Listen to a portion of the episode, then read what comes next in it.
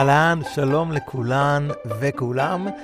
אני ליאור נפש, אני לומד ואוהב את תחום חוות המשתמש כל הזמן, ורציתי לגעת בנושא חשוב לכל מעצבת ומעצב מוצר, ולא משנה אם הן עצמאיות או שכירים. אז היום אני אדבר על האתגרים שעומדים לפני מעצבות ומעצבים, ואיך תכונת הסבלנות מנצחת את כולם. אז קראתי לא מזמן מאמר של רושן רג'ו, שבעצם מוביל את צוות העיצוב בחברה שנקראת סולושן.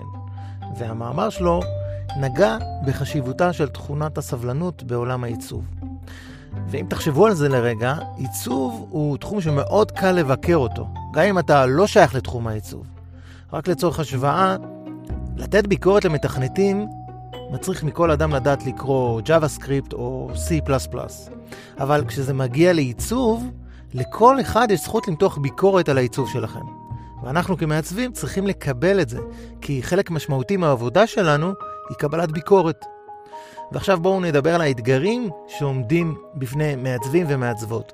כי כדי להפוך להיות מעצב כלשהו, זו לא משימה כל כך קשה. אבל להיות מעצבות ומעצבים טובים, זו כבר עבודה קשה שמצריכה מסירות. וחלק מזה הוא גם הנושא של הדחיות. לא דחיות בזמני הגשה, אלא דחיות מלקוחות או ממנהלים שלכם. אי אפשר להימנע מפידבק שלילי מהם. והמשימה של השגת האמון מצד הלקוח או המנהל שאליו אתם כפופים, היא תמיד מסובכת. אז בואו נתמקד לרגע בעניין הביקורת. כי התגובה לביקורת שמופנית אליכם היא מאוד חשובה. יש מעצבים שממעיטים בחשיבות של הביקורת כלפיהם, ובעצם לא לוקחים אותה באופן אישי, כי הם מאמינים שמה שהם עיצבו הוא הדבר הנכון ביותר. מצד שני, יש אחרים שיגיבו לביקורת בצורה שלילית, או אפילו בגסות. כמובן ששני התגובות האלו לא ממש טובות עבור מעצבים ומעצבות, ונראה לי שהדרך הטובה ביותר היא קו האמצע. שפשוט מקבלת את הביקורת ובאמת מנסה לשמוע את הצד השני ולהבין את הבעיה מזווית הראייה שלו.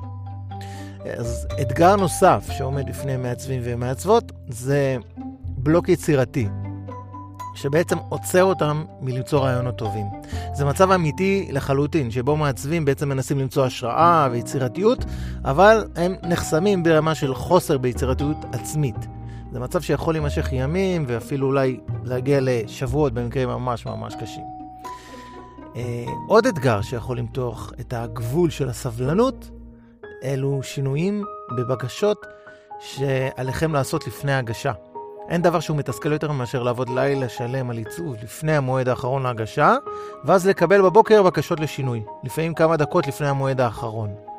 אבל כמעצבים, חשוב שתפנימו שכל התוצאות הטובות ביותר מגיעות עם סבלנות.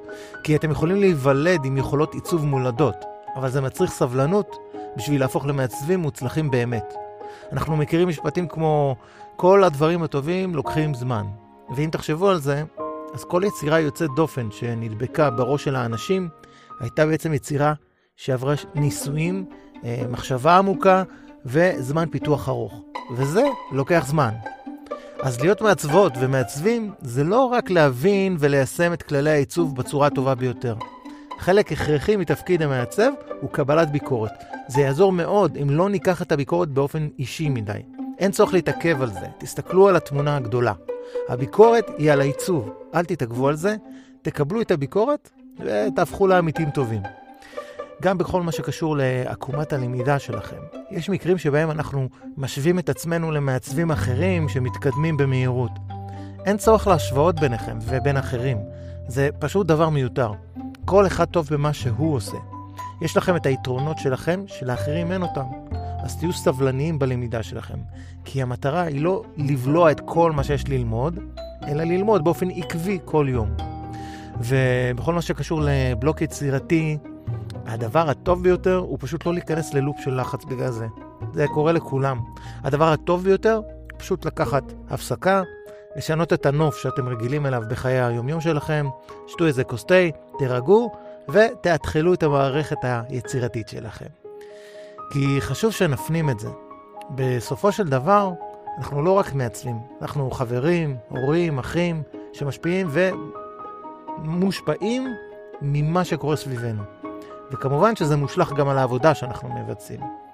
ולכן חשוב להיות סבלנים עם עצמנו בשביל לתת את הזמן שלכם גם לאלו שיקרים לכם. אז תודה על ההקשבה, אני מקווה שנתתי לכם השראה, ועד הפעם הבאה, שיהיה לנו בהצלחה. ביי.